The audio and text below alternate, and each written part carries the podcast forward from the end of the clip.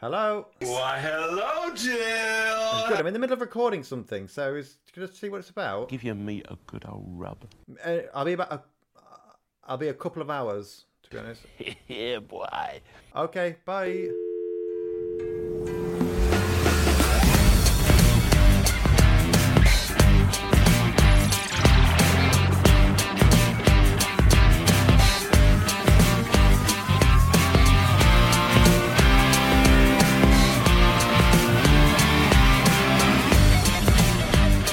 Hello. Hello, You're listening to Track by Track with me, Dan. and me, Will. This is the podcast where we take a great pop music album and break it down track by track. It's like a magic. You've got to have it. And on the turntable this week, we've got Pop Life by Bananarama. Oh, the relief of Bananarama are back on track by track. It's been too long.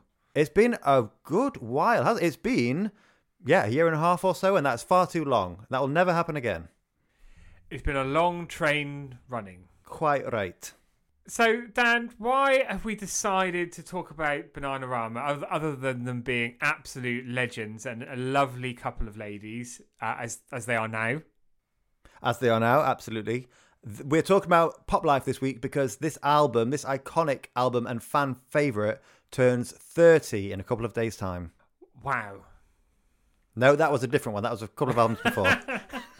Uh, and I'm sure they wouldn't mind us uh, taking a moment to reflect on the fact that this album is 30 years old now, and they are still s- still going. And of course, this album was their fifth album as well. So they, they were an established act when this came out. So to think that it's been 30 years since then, the, the maths doesn't seem to add up because they still look absolutely fantastic. But hey, that's that's what the pop life does for you, Will, apparently.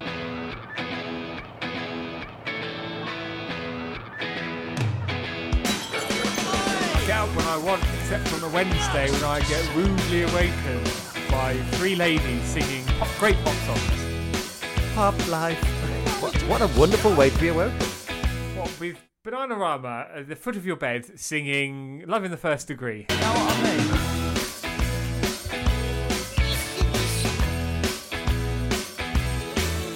So yes, you hinted at it before, Will, but Bananarama were a new three-piece lineup when this album was released. Of course, Keren and Sara, but also with the addition of the lovely Jacquie O'Sullivan. And Keren and Jacquie are still going strong as a two piece uh, in the charts right up to today. And it's Uh, absolutely love. What? Uh, Once again, well, not the first time this has happened. You've got your members mixed up. It's uh, Keren and Sara who are still together. Oh, at least it's on the podcast and not in the swimming pool changing rooms. Keren and Sara are still going strong, gr- lifelong friends, uh, and still releasing fantastic pop music now. But let's rewind, Dan. It feels like we've gone ahead too quickly uh, with a little bit about Bananarama themselves. So, a girl group from London formed in 1979. Originally, you've got Sara, Siobhan, and Keren uh, and they had huge success through the 80s, 90s, and even uh, within the last decade as well. Uh, so many hits to, to speak of, Dan. Yeah, too many to name, and we've yeah we've talked about uh, the drama album and we've talked about the In Stereo album. We've not actually talked about an album by the the original lineup. I'm sure we will at some point, uh, but it's nice to go back in time a little bit with this one this week. Uh, and of course, worth noting, I think we've said it before, but we saw the original lineup tour, didn't we? And we have seen them live uh, as a two piece a couple of times as well. They are fantastic live. They are absolutely phenomenal. And obviously, Siobhan left the girls and went on to be uh, a, a big star in her own right with Shakespeare's Sister and you know way beyond that as well. So Jacquie Love joined uh, the girls uh, for this album, uh, and they still had some success, didn't they, with Jacquie? yeah, I think this album had its top 20 hits, uh, success across Europe, and of the they did their huge world tour with uh, Jacquie before this album came out, of course. Uh, she also appeared on the two new tracks released from the greatest hits. And I've said this before, Will, and I'll say it again. I think the time after a greatest hits is a great time for a band to reset, just generally, but here they've also got the addition of a new member as well. So lots of reasons why there are some very different sounds and very different types of songs on this album. I would say they've moved. There's a definite real dance, early '90s dance feel to to pop life, which is a great progression, I think. Uh, as we're about to discover, actually, on the on the album today, because we are talking about Pop Life, the fifth studio album released in May 1991, and the only album featuring Jacquie alongside Sara and Keren. And from what I've read, Will Jacquie left on good terms. Um, obviously, I read the recently released memoirs, really saying something, which someone very kindly uh, sent to me as a little surprise. Was That it a was you, signed Will. copy? Was it a signed copy? It wasn't. No. Do you want? It was, wasn't it? Oh, I think. Oh, I think I bought a signed copy for myself. Oh, so the true colours are real. I'm glad this has been recorded. Actually, yeah. He thought. Yeah. Okay. So yes, as it says in the book, Jacquie left, you know, uh, on on good terms. But uh, also worth noting that she wasn't kind of uh, she didn't audition for the band or anything like that. It wasn't a, a Hear'Say Johnny Shentall situation. Uh, the Thank girls God. knew her from a long time before. Uh, and I, what I love, Will, and I'm sure you've seen it as well. There's a couple of pictures of the all the full lineups of Banana Army, if you like. You've got Keren, Sara, Jacquie, and Siobhan. I think it's Siobhan's 40th, maybe, or something like that. And Jacquie appeared in one of um, Shakespeare's sisters' more recent videos as well when Siobhan was working on her own. So I love the kind of continuation of the relationships and, and her the part that Jacquie plays in the history of Bananarama. So they are all all still on good terms, I'm sure they are, yes. are they?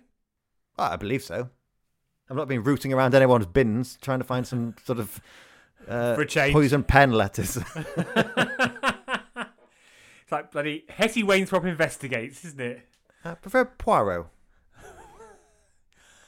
Hetty Wainthropp.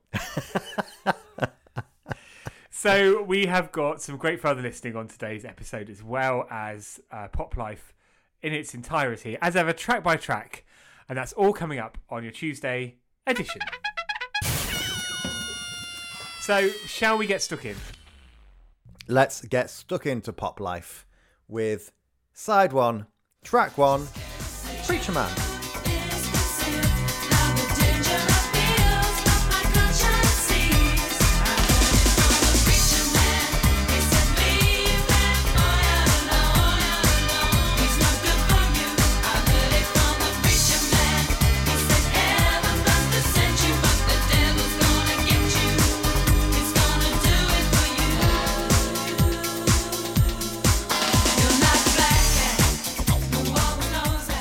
Preacher Man, there, our first track on the album. This was released as the second single uh, from the album. And Dan, I've got to call out the harmonica first because I was instantly reminded again about you sucking on one like a push pop when you didn't know how to handle it, did you? No, I didn't. I, as you said last night, I, sh- I put the whole thing in my mouth. I looked like Ugly Betty when I smiled, uh, and sounded like something much more annoying. It was not a great look or sound. Uh, but I'll tell you what is a great sound. Go on. Well, this, this obviously this track. Yeah, what else was. I going to say? Goodness knows.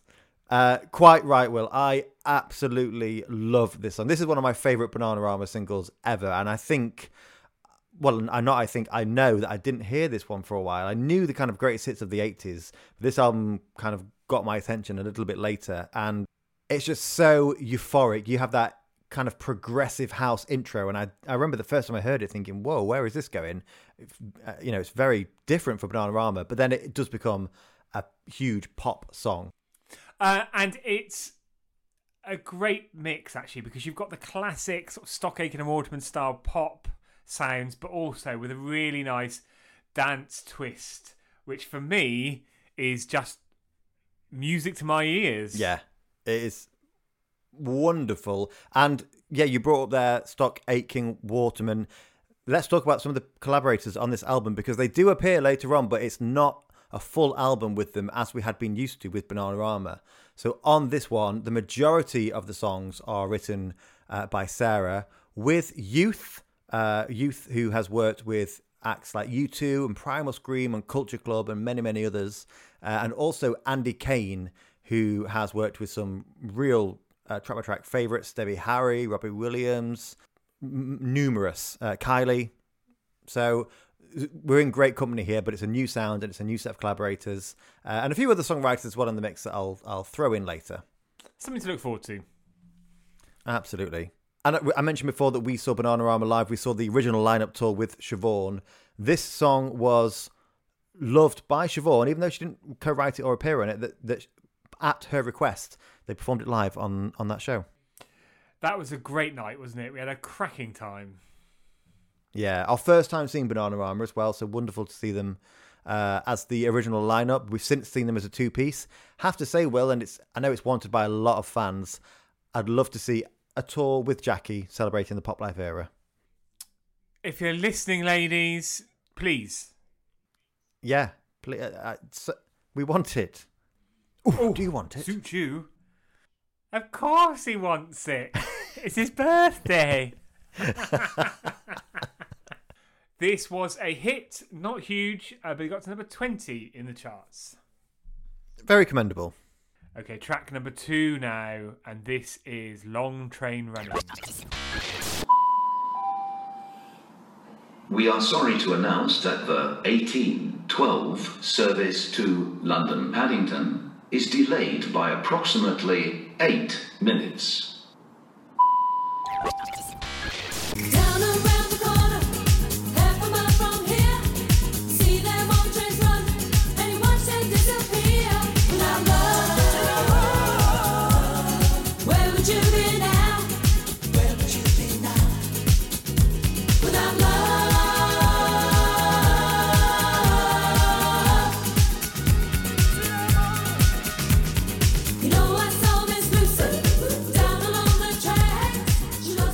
So, long train running there. Again, in keeping with a kind of a pop dance sound, a song ready for the clubs, but a very different sound at the same time. We've got a bit of flamenco in there, Will. Yes, and Dan, a pop fact for you. Do you know who's playing the uh, flamenco guitar in that? Please enlighten me. It is uh, the- uh, Gypsy Kings.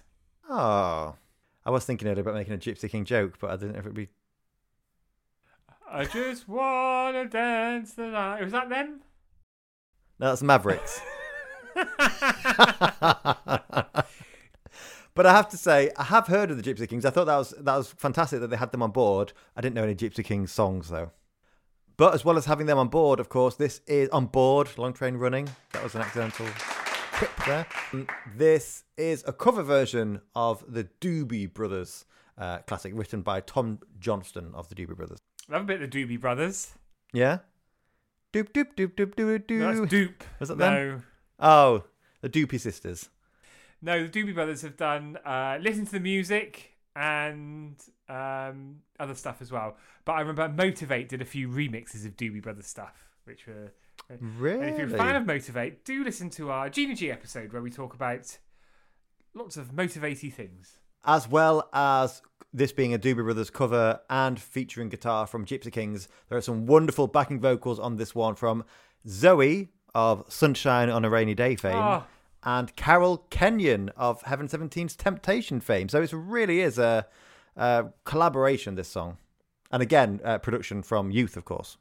This got to number 42, so just missed out on the big top 40. And I can't believe I can't believe this wasn't a bigger hit because it, it's not to sound like Louis Walsh. It sounds like a hit, and with the success of the song before it getting to number twenty, I guess you know not to say the charts were a strange time because they weren't at this point, but I guess it was a bit of a strange time for the band. New member, new sound, everything wasn't. All the cogs in the machine weren't working right. Who knows? I do know though that it's loved by the band, and I think I remember because we did a tweet along of this album, didn't we? With with Bananarama We last year, We did, yes. uh, which was a, a, a real hoot. Uh, fantastic to hear from them and the fans on some of their memories. Uh, and I seem to remember uh, either Sara or Keren saying that they should perform this live again, and I completely agree with that. And I'm sure many others do. I could still imagine them sort of squeezing it into their current with some of their more recent stuff. I think it would sit really nicely. Although now I've said that, I think they might have been talking about the next song, but either would be great. Both. Uh, just wanted to say uh, the single, it was just the third single. The single artwork is, uh, I really like it because it's like these little portrait, it's 12 little portrait photos of uh, the three girls. Lovely. Yeah, I do. The whole look of this era, actually, I really like. And again, something else in the tweet along, they they said that it was a particular favourite time for them for their styling and things like that. Also, on this one, the reason that they chose to cover this song is because they needed one more track for the album. Um, so they were looking through Youth's record collection, and this one stood out as something that would work well. And thank goodness he had it in his record case. Please be aware that you can only bring a bicycle on this service if you have booked beforehand. So, on to track number three now, and this is Only Your Love.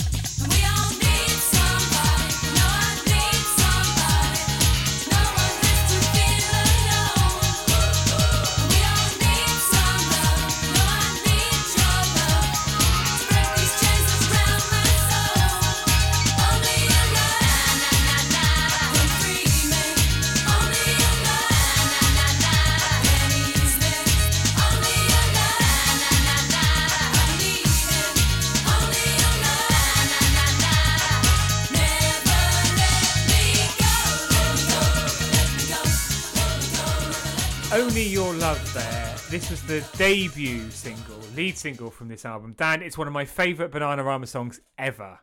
I'm not at all surprised, Will. It's a banger, but what what is it that makes you love it so much? Uh, I just think it's the whimsy in it, it's the dance beat in it, it's the harmonies in it.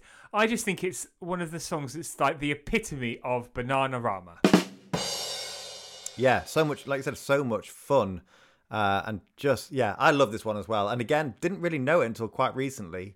But there's so much happening in this song. There's the, all of those, are they samples or are they interpolations or are they just hinted at? But you've got Stones, Rolling Stones' Sympathy for the Devil in there, Primal Scream's Fool's Gold, James Brown's Funky Drummer. Um, just so much inspiration and influence. And then you've got this incredible, iconic three piece girl group singing it with production from youth. It's so good. So infectious as well. It's so infectious, and it and it's like nearly four minutes long, but I could listen to eight minutes of that, just carrying on like that. It's just, uh, it's just great pop music, isn't it? And that's what we love here on Track by Track. Unfortunately, it only got to number 27 in the singles charts, which is very, very low, and not really. I'm I'm so surprised when I was researching and saw that because it just it's a great pop song. It should it should have done a lot better. What happened? Yeah, shame shame on the great British public, to be honest with you, Will. Again, because it was the first song from the album as well. Um, it was a great sign of things to come, this new sound. It was the first single from Bananarama that they hadn't collaborated with Stock Aitken Waterman uh, on for some time. It was Jacquie's first song. It should have been much bigger. Um, but as we said already, it's it's a huge fan favourite and just fingers crossed that they do add it to that live set list after this. And I know a few Bananarama fans that cite this as their favourite Bananarama track. and as well as kind of all those musical influences uh, and the great fun uplifting lyrics that fantastic chorus just the the na na na na na nas from the nanas there's something quite meta about that that i like and also actually with the woo woos i almost because we had long train running and then this with the woo woos i thought maybe this might be some sort of concept album based on bradshaw's guide maybe you know before michael portillo got his hands on it Oh, I, l- I, I know you love it too. I love his show.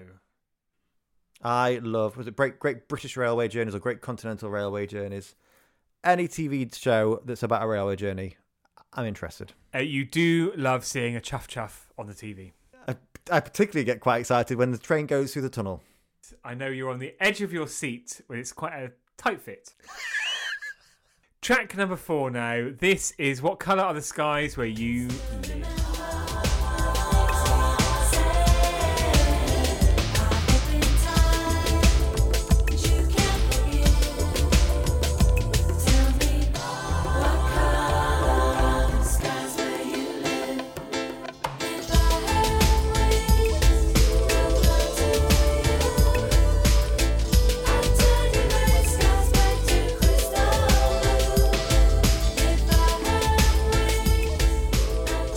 Colour are the skies where you live there? I just love the even more experimental sounds on this one. Of course, we've had that run of three big pop singles, again, new sounds, uh, but very much for the singles market, I think. Now, we've got something completely new for Bananarama these reggae beats, lots of electronic sounds and effects being thrown into the mix.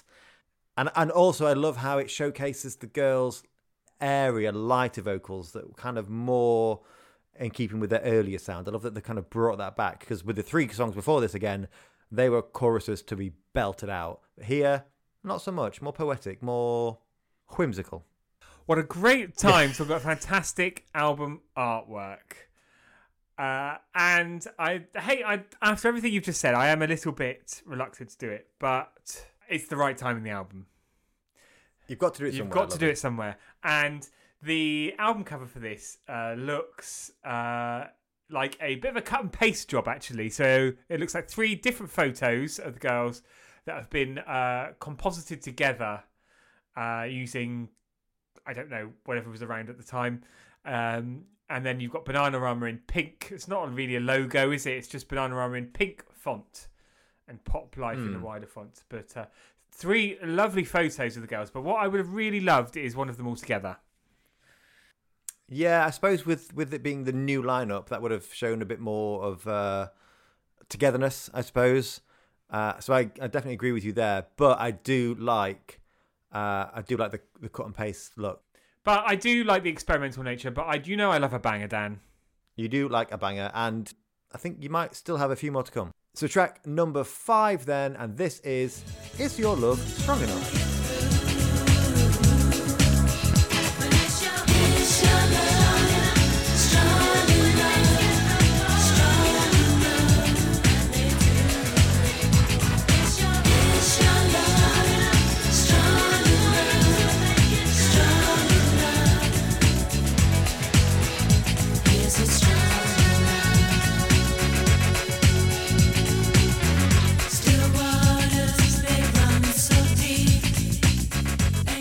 So, Dan, we're talking a bit more experimental, this is more like it. It's a very almost sort of progressive dance house vibe going through this, and I just love this.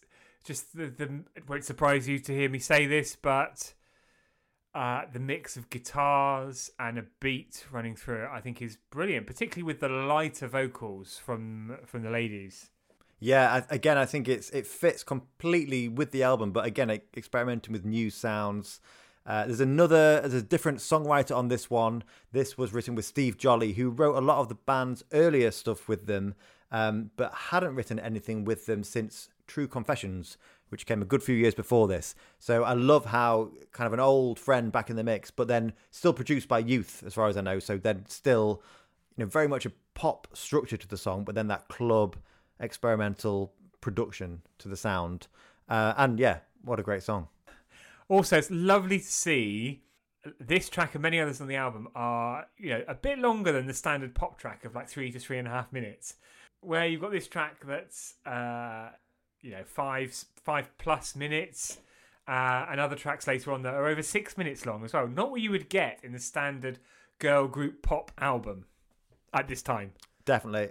And I think that is kind of almost a true sign of experimenting with music and pop music, I think, isn't it? You, if you're not writing the three minute pop banger, but you're really stretching it out, you're playing around with sound, you're playing around with structure. Uh, and yeah, completely done here and done well as well. Track number six now, and this is Tripping on Your Love. Is that recording with Prue Leith this episode.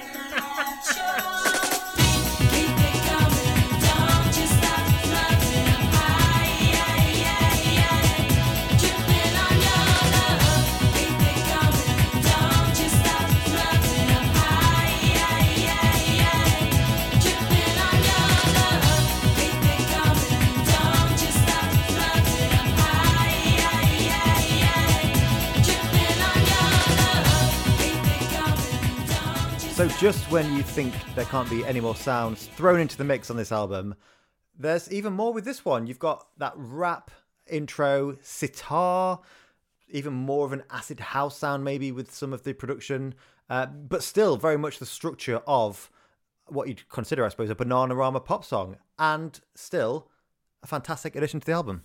I love it because it just feels even more far out and experimental than anything we've heard so far. And I think just with the the sitar and the rap and the kind of more I don't know, it's just it's a strange mix, but it just somehow works, doesn't it? And I can see why I think this was originally they were keen to release this a bit earlier in the album campaign, but it's sort of pushed back because it wasn't thought of as a suitable release. And because of that, of course, it was so. Yeah, it wasn't one of the early ones. It was the fourth and final single, and you know it didn't set the charts alight. But as well as the reason, you know, as well as it being the fourth single, the fourth single probably never will do so well. This was also released after Jacquie's departure was announced. It was released after uh, Sara found out she was pregnant, so she couldn't um, promote it so much. I also think I might be wrong, but I think this is the time uh, where in the memoirs Keren talks about her depression and anxiety as well. And I think that might have been around this time. So it just feels like you know it was the wrong time to release the song, and maybe maybe they should have left it on three actually on three singles. Well, it certainly didn't set the charts on fire. It got to number 76. So maybe you are right, Dan. Maybe you're right for once, Dan. for once. that said, though, Will, I think a lot of fans really loved this one. Uh, and there were some great remixes for it as well, including one from George Michael, who, again, just to nod back to the memoirs, there's some lovely uh, words and memories on George Michael because they were such close friends. Uh, so great to know. I guess great for them to have this lasting collaboration with him. Dan, question for you. Did you ever bump into George Michael uh, on any of your visits to Hampstead Heath over the years? Because I know you were you're both or were. Uh, well, he's dead. You've moved away. You were both uh, big fans of the Heath. Yeah, sadly not. I, as you said, I've moved away since then. I lived very close to it until recently. Would go very often. Sad. I don't think I lived around there when George was still alive, sadly. But as mentioned on Track by Track before, I did pass Sara and her daughter Alice uh, on a walk before, and even though we've worked on the on the uh, tweet-alongs and things like that before, I knew that I was very drunk and I thought I'm not going to go over and completely make a show of myself. So I let them enjoy their walk together. What were you doing drunk on the Heath in the middle of the day? I'd been for a lovely Sunday lunch, Will. And I've been to a Sunday lunch with you before, and you're sliding down your chair at the table before they've even brought the the uh, the roast dinner up to you. I get so excited, and I yeah, it's just well, it's going to be happening again soon, isn't it? We're we're we're allowed back in pubs next week, I believe, and we are you and I, you know, we're going to paint the town red, aren't we? We are, and I think to see you trying to hold your plate still up at the carvery while chef uh, dishes you up a nut loaf is a sight I've been waiting a year to see. So I can't wait for that. And you did. We were texting the other day. You did say you want to bring Carvery Corner back to track by track, so it can start next week Carvery corner. on track by track. Let's move on. This is track number seven on track by track. Ain't no cure.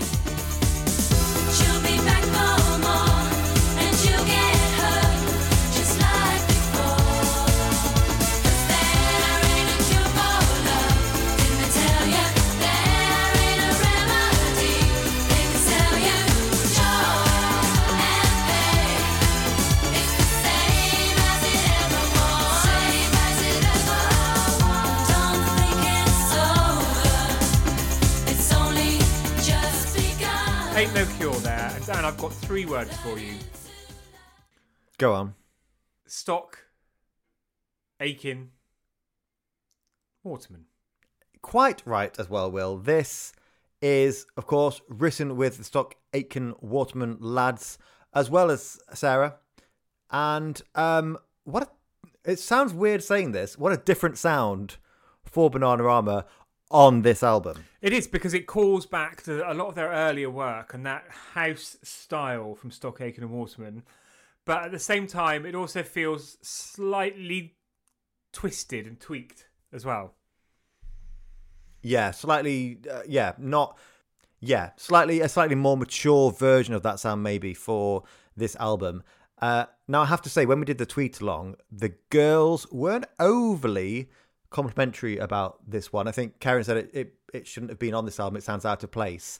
And I can see what she means because it, it definitely is very different to anything we've heard before on the album.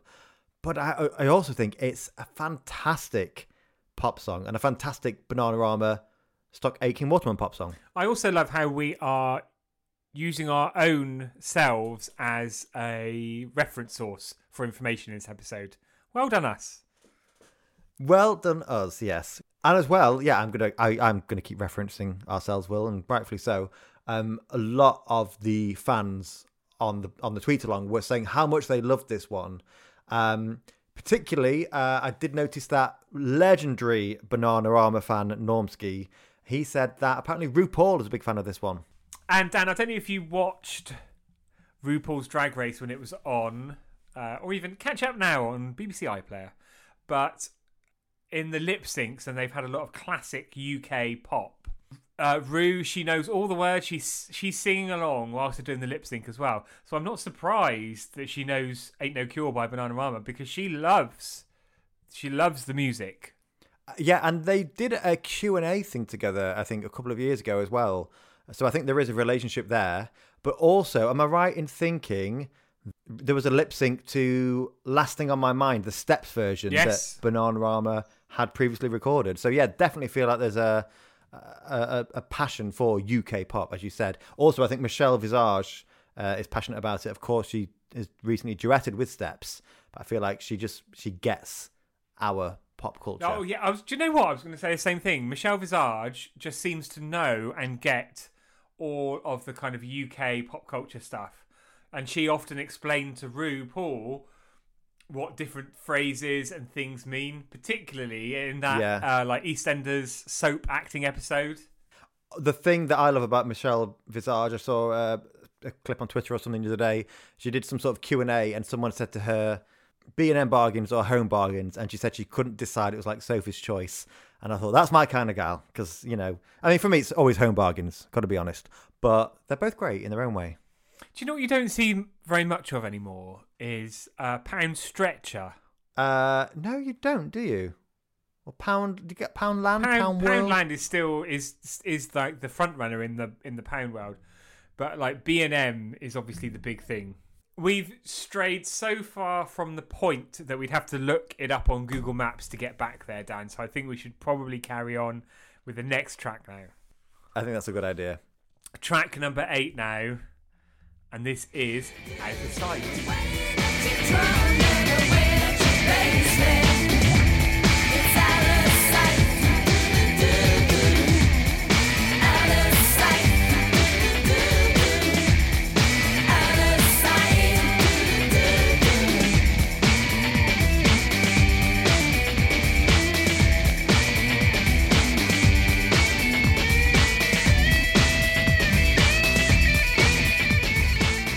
Goodness me, Will. I felt like I was in some sort of raucous, edgy, down and dirty dive bar while that was playing. I don't think you. I don't think you've ever found your way in one of those, have you? The last time I saw you, you were dancing on the tables in GAY late. Um, what a raucous but brilliant track. It is. Uh, they are trying a bit of a rockier thing there, aren't they? And uh, they've still got. There's still a bit of a pounding beat running through it as well. But they definitely uh, over-index themselves on the guitars. Definitely. Talking of a pounding beat, Will, lines in this one include the way that you drum me and the way that you bass me. Drum and bass. What does it all mean? I think you know what it means, Dan. But I think if they did do a Pop Life tour, this would be phenomenal live, and this would go down so well with the audience because it's kind of it's not what you'd expect. Certainly nowadays, a lot of the Bananarama set lists focus on you know their big poppier tracks and maybe some of the newer stuff from In Stereo, but this would go down a storm. And not only that, of course, they started out very punk and very DIY and very edgy compared to some of the other acts of the time. So it's this isn't a a brand new thing for Bananarama. This is almost like a, a tip of the hat to the former selves. Now, I think they're all about that champagne lifestyle. And good for them actually, because they've earned it. Mm. They deserve it now. They definitely, when they get on a plane, they definitely go left. Which way do you go? Well, on a on a Ryanair flight, there's only really one way to go, isn't there? I can't remember the last time I was on a plane. I can remember actually because it was with you. Yes, when we went to Sicily, and did we go Ryanair, EasyJet, or was it something nicer? Yeah, for the sake of trying to uh, put on some sort of mystique or mirage for the listeners, let's say it was uh, a private jet. it was actually a coach trip, wasn't it? A coach package that you got. Yeah, it took us three and a half weeks to get there And we had half an hour by the pool, and then we had to set off back because we home. had to get off every day and do some sort of ridiculous challenge. Coach trip. Brendan, Oh, do you know who'd be great on coach trip? Bananarama. Haven't they done it? Absolutely. I don't think so. They definitely have done. Um, it was like celebrity antiques, not roadshow, but hunt maybe antique trip, antique hunt. Celebrity One of those. Antiques Anyway, they were- Trip Hunt. yes, I think that's exactly what it was actually. And as you would expect, they were their hilarious selves. I honestly, I'd love to go on a night out with Bananarama. This isn't a desperate plea to them if they're listening, but I don't mind getting the first bottle of Cava. To be honest, Dan, after the year we've just had, I'd be happy to go on a night out with any one of our listeners. Well, if you'd like to join Will on a night out, do let us know at Track by Track UK. We will make it happen. Sadly, I'm washing my hair, so I can't join. Quite greasy. Uh, next track. So we're on to track number nine now, and this is Megalomaniac.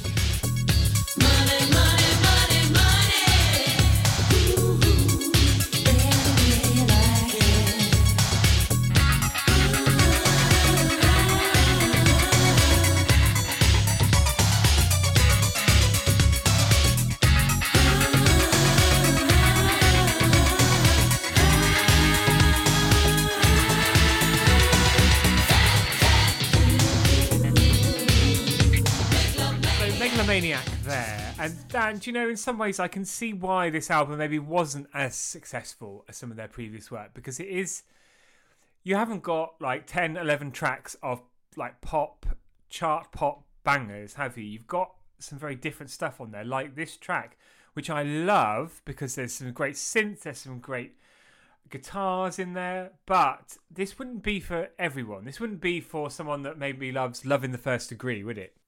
Absolutely. And I think it, that is often the case with the majority of acts, isn't it? Acts, as musicians, as artists, they like to experiment. So whether you're talking about Bananarama or you're talking about Arctic Monkeys or you're talking about The Killers or whoever, the the act is going to want to make more experimental things and you have to respect that and you have to if you're going to follow them you have to respect that choice uh, if you want if you just want that earlier sound just listen to the earlier albums uh, for us i think as fans of bananarama in all of their forms you know we love this experimental sound it's so great to hear them doing new things to hear them try new things in the studio and i have to say i do wonder what Jacquie made of this album because well, I, I having said that, I know that she's a fan of the album. I know that she thinks it's their best album. Probably a little bit of bias there. But when she was asked to join Bananarama, surely she expected to be kind of doing the same sort of stock Aitken Waterman sort of stuff. So I'd you know I'd love to know what when she first heard these demos, what how was she blown away by them? Was it completely out of the blue, or was it already hinted that they were going to do uh, a bit of a new sound for this album? Maybe she was very pleased that there was something different happening and it wasn't just going to be the usual Stock Aitken and Waterman, very good pop songs, but it was going to be a bit more experimental, a bit more different. Uh, this one, Will, has an additional writer on. So, as well as Sara, Youth, and Andy, as mentioned earlier, this one's also got Bassy or Basie Walker. Apologies uh, for whichever way I get that wrong. Uh, he was a former dancer with Bananarama who went on to have a relationship with Sara and was engaged to her. And he is the father of Alice D, who, of course, uh, said before Sara was pregnant or became pregnant around this time. Alice, now in her own right, a fantastic solo artist. We've talked about her a few times on Track by Track and the new music drop. Uh, and she also looks after the Banana Bananarama socials. So it must be wonderful to her to have this track that her mum and her dad worked on. And, and yes, much better. And Dan, do you know uh, what a megalomaniac is? I don't. When I see that word, I think of you, but I don't know why. What is it? Well, a person who has an obsessive desire for power. So, yes, it is me. Yes, it was, oh, somehow I, subliminally, subliminally, I knew. So, Dan, I demand that we move on to the next track now. Let's do it. Track number 10 I Can't Let You Go.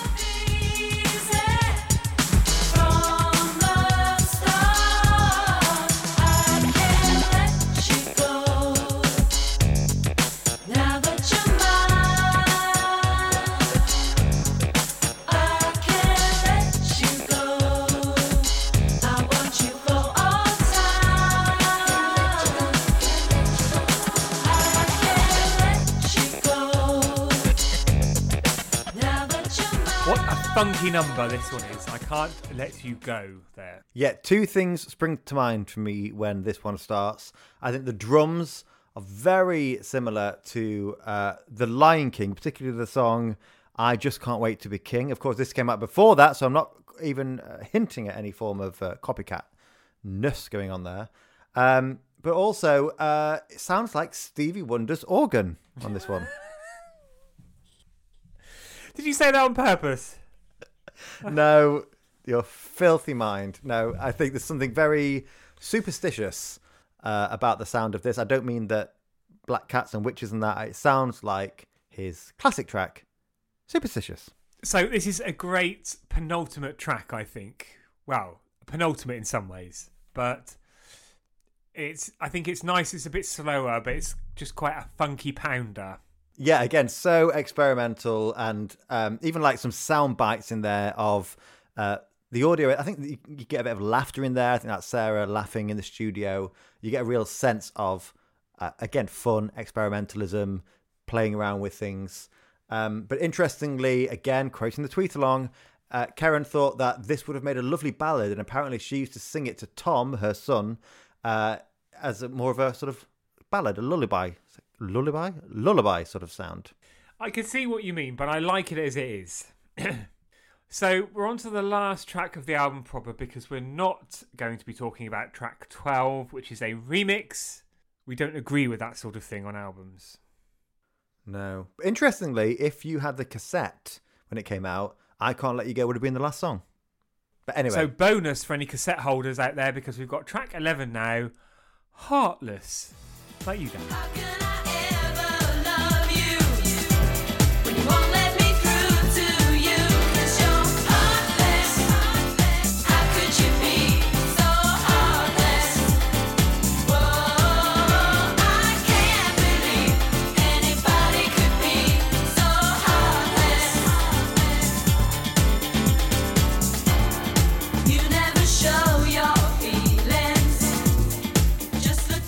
I love the fact for the last track proper on the album, it's still very different to what's come before, but it also feels quite traditional. And again, it's Stock Aitken and Waterman, maybe not their house sound completely, but it's more of a classically structured pop song. yeah, I agree. I'm so glad it ends on this because I love what they've done with Pop Life. I think it is a w- amazing album. I love the new sounds on there, but it started off with a lot of pop from Bananarama and their new producers with Preacher Man, Long Train Running, Only Your Love. I think it's only right to kind of let that experimentalism play throughout and then come back to ending on, you know, what what we really know Bananarama for. And again, as with Ain't No Cure, this is such a good and probably mainly unknown um, because it wasn't a single, a mainly unknown Stock Aitken Waterman song with uh, Keren and Sara writing this one as well. It's so good. I love it. And track number 12 is a alternative mix of Preacher Man, uh, but it's not needed because the ultimate version of Preacher Man is track one on the album. Exactly. Yeah. It should end. Yeah. Heartless should be the end. The other thing I love about Heartless, Will, is that very dramatic introduction uh, reminds me of Love Don't Live Here Anymore. Yes. Uh, although, again, just to go back to the tweet along, Sara said that she thought it was quite Pet Shop Boys. Just because we haven't mentioned them for a while, I thought I'd better bring that up. Are you sure there's nothing Duran Duran related that you want to mention at this point? um, oh, nothing springs to mind, but I would love a collaboration between the two, of course. So, just a word before we move into further listening on the album performance. So, it got to number 42 in the UK album chart, so not the best. And it was uh, I guess it received mixed reviews at the time as well. But Dan, for me, it's one of my favourite Bananarama albums, and it's also home to one of my favourite Bananarama songs. So I am definitely not going to uh, slag it off because it's a great album. Yeah, and as we said, it's as we've said throughout this, it's a fan favorite. Uh, so it might not have hit the top of the charts at the time, but fans that have come on board since this album was released love this one. Uh, also, of course, it's very special because it was Jacquie's only studio album with them. So, yeah, I should have said, well, Heartless, when we're talking about Heartless uh, or focusing on that, I love that Jackie got to end the album with that song. You know, I think it's true, true to Bananarama. So, further listening time. Dan, what are we going for today? We're sticking with this album because, as we say with a lot of our favourites, we are going to come on to each album at some point. We are going to focus our further listening on things that came from that time. Uh, and the great thing is that there's been uh, lots of reissues and different versions of this album. So, uh, as well as the B sides, we've got lots of other things to choose from. So, Will, over to you. Thanks, Dan. Uh, so, I am going for a bonus track from the album, which you might not have heard. This is I Don't Care.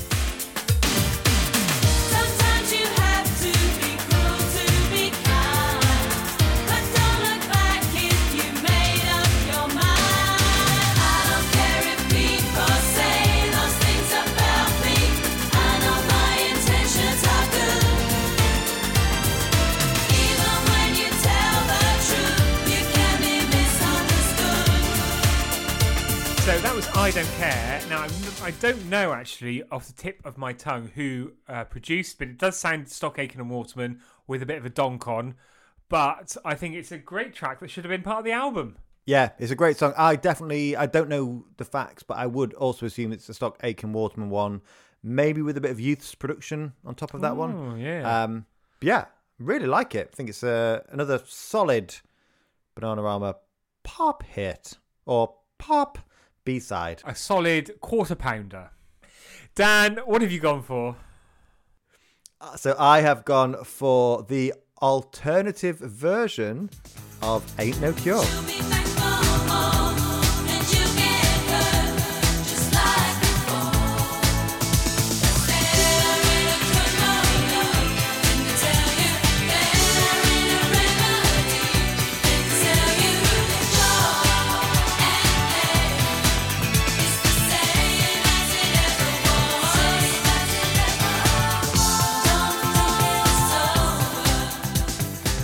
So, Dan, what is it about the alternative version that you like?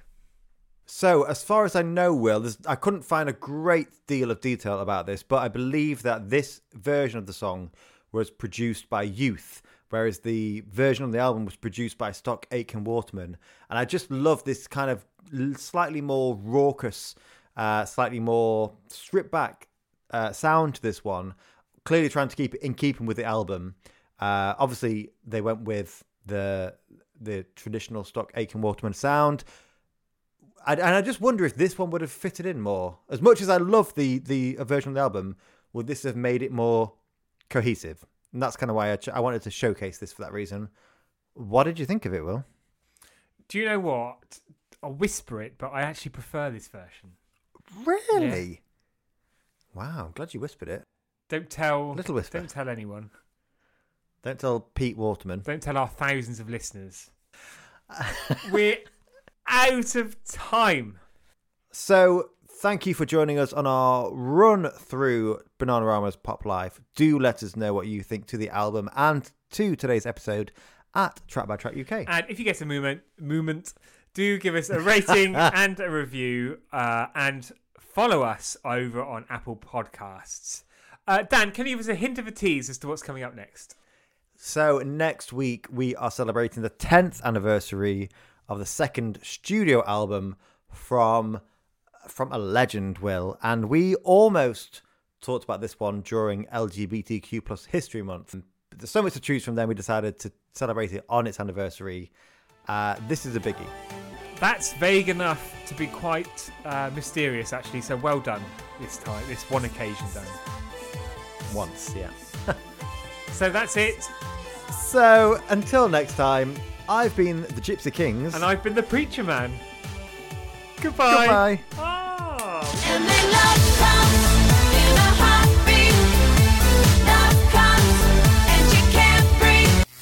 So, what colour are the skies? Did you drop your guts? no, it's a chair.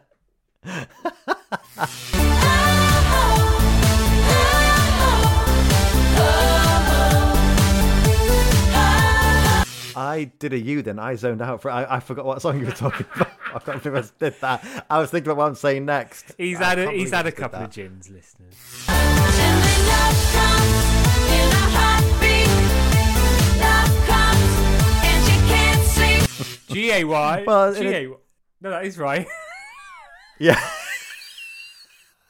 He's had a gin, ladies and gentlemen.